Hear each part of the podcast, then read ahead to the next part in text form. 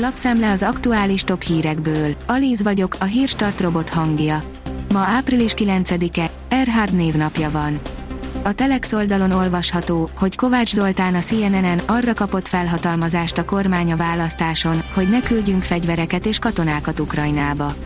Christian Amanpor kérdezte a nemzetközi kommunikációért és kapcsolatokért felelős államtitkárt az Ukrajnával kapcsolatos hozzáállásról, a választásokról, egy európai jobboldali szövetség formálódásáról.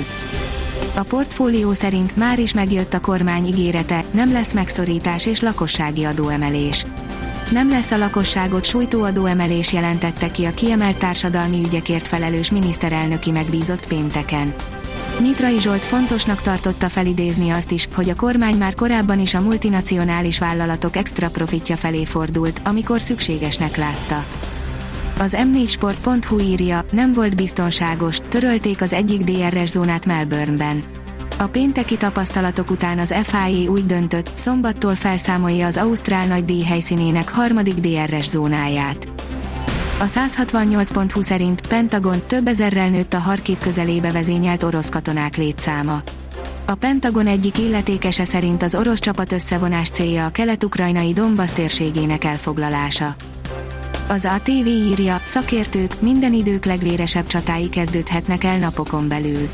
Napokon belül vége lehet a háborúnak, ha az ukrán fél teljesíti az orosz feltételeket, ezt állította a Sky News-nak adott interjújában Dimitri Peszkov, a Kreml szóvivője. Az a TV híradója által megkérdezett szakértők szerint ez csak kommunikációs terelés. Az Agroinform kérdezi, van-e esély a háború miatt kieső gabonapótlására. A háborúban résztvevő két ország gabona exportjának részbeni kiesése óriási egyensúlyhiányt teremt a nemzetközi gabonapiacon. A magyar mezőgazdaság szerint tippek a kiskerti veteményezéshez. A sikerhez kell pár dolog, megfelelő minőségű és fajta azonos vetőmag, megfelelő magágy, hőmérséklet és a leglényegesebb, ha megduzzadtak a magok, akkor kikelésig nem száradhat ki a vetés. Ellenkező esetben befulladnak a magok. A hírklik szerint Orbán azt teszi, ami Putyin úrnak tetszik.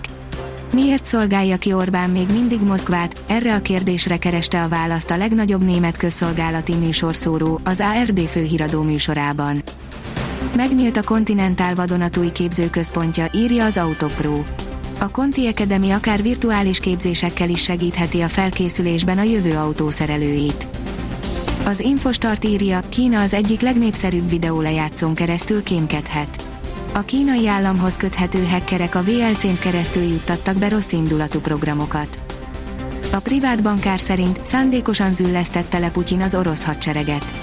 Az egész világot és látszólag az orosz vezetést is meglepte, mennyire gyengén teljesít az orosz hadsereg. Pedig ez a putyini rendszer lényegéből következik, és részben az orosz elnök tudatos döntéseinek következménye. Jászapáti Petra és Liu Shaoang is sikerrel vette a selejtezőket, írja az Eurosport. Jászapáti Petra és az összetetben címvédő Liu Shaoang mindhárom távon sikerrel vette a selejtezőt a Montreali rövidpályás gyorskorcsolya világbajnokság pénteki nyitónapján. Az m4sport.hu írja, Norris az élen, mindkét Aston Martin a falban az utolsó edzésen. Kétszer szakították meg az edzést, mindkét alkalommal egy Aston Martin versenyző balesete miatt.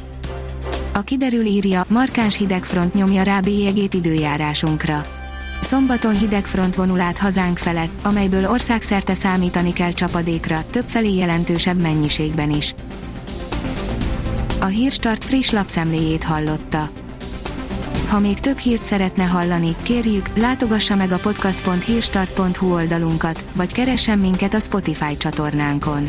Az elhangzott hírek teljes terjedelemben elérhetőek weboldalunkon is.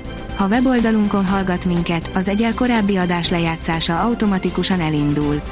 Beállíthatja, hogy az összes korábbi adás, vagy csak az aktuális tematika hírei következzenek. Köszönjük, hogy minket hallgatott!